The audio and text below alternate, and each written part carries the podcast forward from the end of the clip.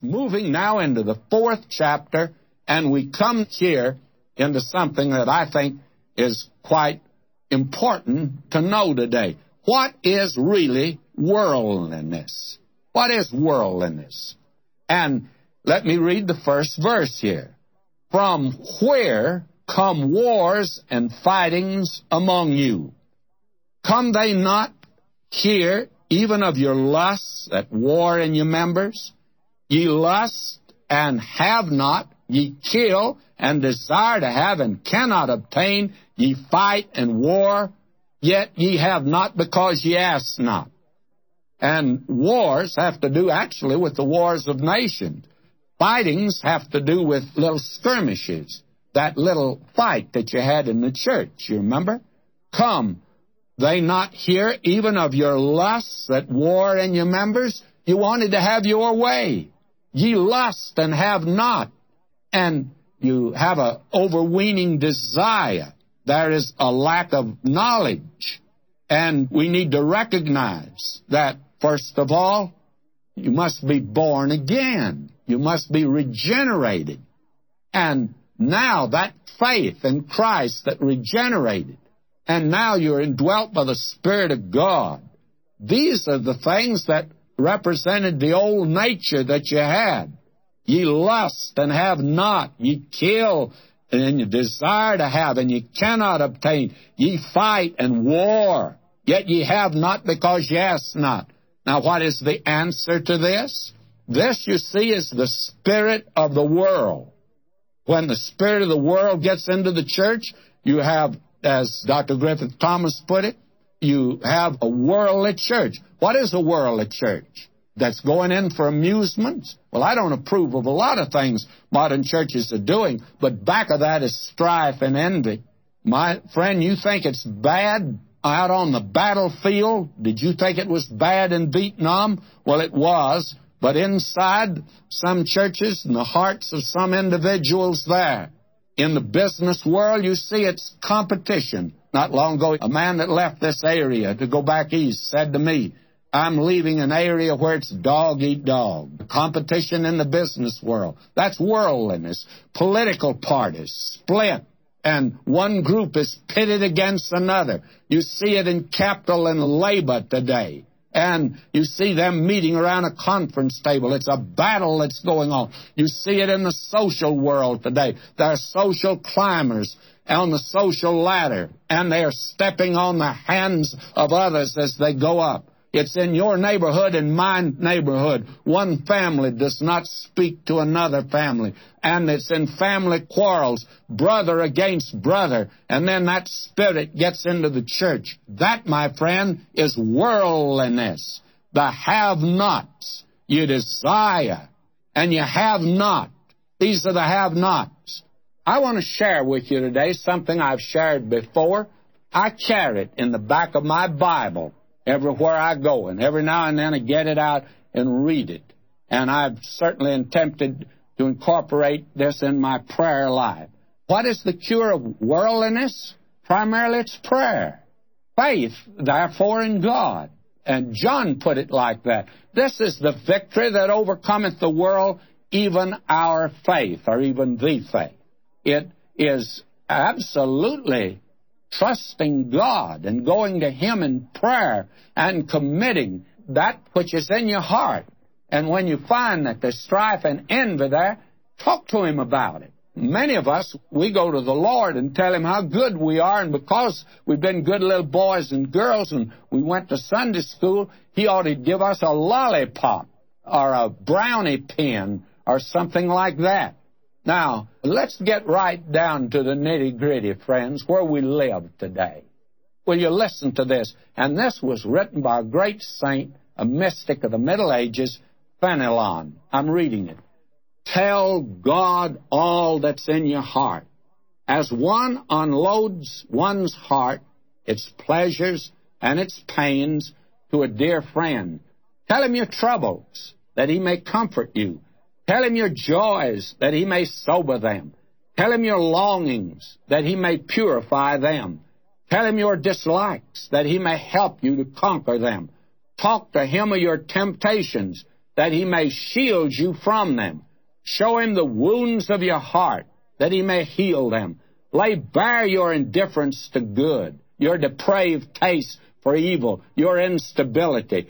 Tell him how self-love makes you unjust to others, how vanity tempts you to be insincere, how pride disguises you to yourself as to others. If you thus pour out all your weaknesses, needs, troubles, there'll be no lack of what to say.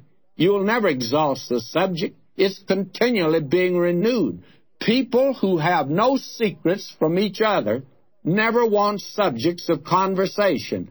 They do not weigh their words, for there is nothing to be held back. Neither do they seek for something to say. They talk out of the abundance of the heart without consideration just what they think. Blessed are they who attain to such familiar, unreserved intercourse with God.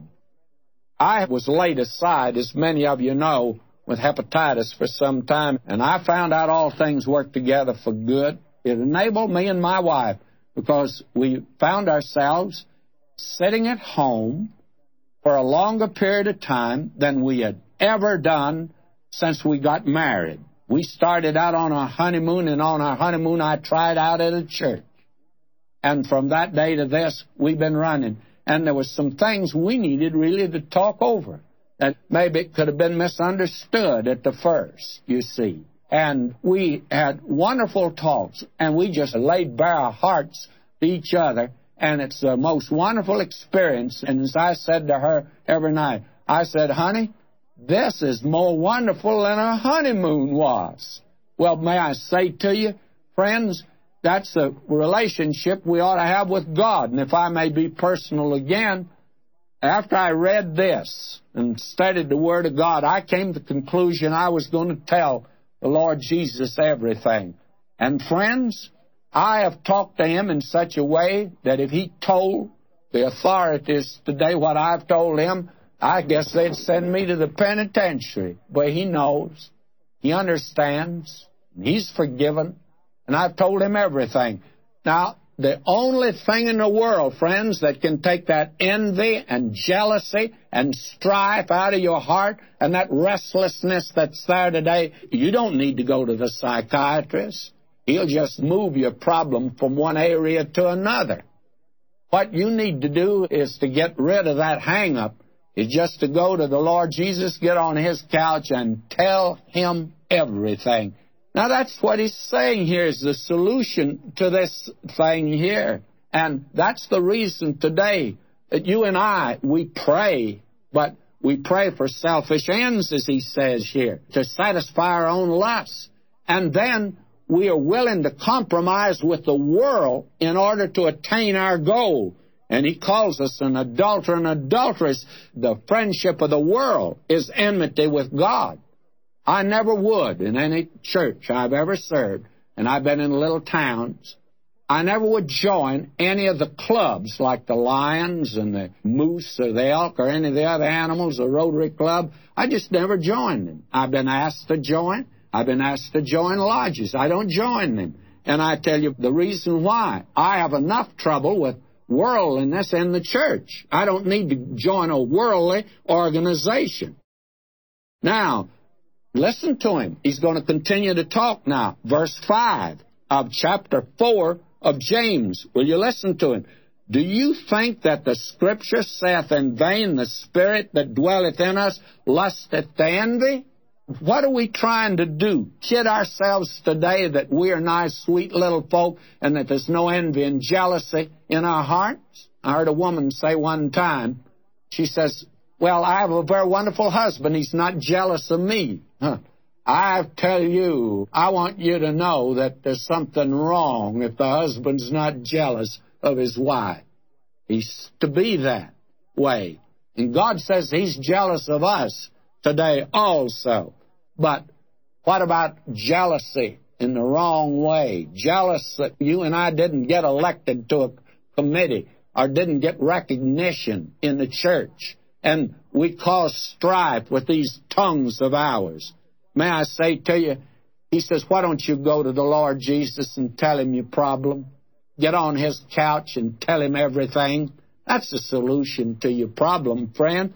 But wait a minute. He has some more things to say. But he giveth more grace, wherefore he saith, God resisteth the proud, but he giveth grace unto the humble. Now, we've said this again and again. God is overloaded with grace. You and I just don't know how gracious he is. And he has abundance of grace. Grace means unmerited favor, but I call it love in action. God couldn't save us by love. He gave His Son, and now by grace. And He's got so much of it. Somebody says, Oh, I'm so wrong on the inside. Go and tell Him you're wrong on the inside and ask Him for grace to overcome it. He'll give you grace. He's the living Christ up there for you. Now, there's something on our side, remember. Submit yourselves, therefore, to God. Now, you go to a doctor and submit to him. My doctor gave me when I was sick a half a dozen prescriptions to take. I didn't know him. Man might have been poisoning me, but I had faith in him. And I took his pills, and they helped me. I submitted to him. Submit yourselves, therefore, to God. Submit to him. And resist the devil, and he'll flee from you. Now, a great many people says, well, how in the world am I going to resist the devil? Well, we're dealing now with something that's very practical. He says that we need a little more grace, you see, because he gives grace to the humble, and you'll not be able to do it in your own strength. You and I are surrounded by evil influences, and Christians are not alone in this. Temptation, as we've seen on every hand, God supplies this grace as needed, and His supply that He has never runs out. You see, this is yours, God says. You are to lay hold of it. Now, some today may doubt the surplus of grace. May I say to you, all the medicine in the world won't cure the sick. The remedy must be taken. The bottle of medicine. God has the grace, lay hold of it. There may be a wonderful spring right in front of you. You may be dying of thirst. You got to appropriate it. You got to put your mouth down in that water and or lap it up like a dog. May I say to you that you don't blame soap and water because dirty people are in the world, do you? There's plenty of water and soap today to clean you up. God resisteth the proud, he giveth grace to the humble. And this is the kind of container that the grace of God must be carried in, uh, must be carried in an humble individual. He says, draw near to God and he'll draw near to you. God gets to the door of your heart and he won't come any farther. He knocks and you've got to let him in. And that's the only way he's going to get in, my friend. By the way, Martin Luther, one time he threw an inkwell at the devil. Well, somebody says that is a crazy thing to do. Not if you're resisting the devil. And the way to do is draw near to God. That's the answer. And he'll flee from you.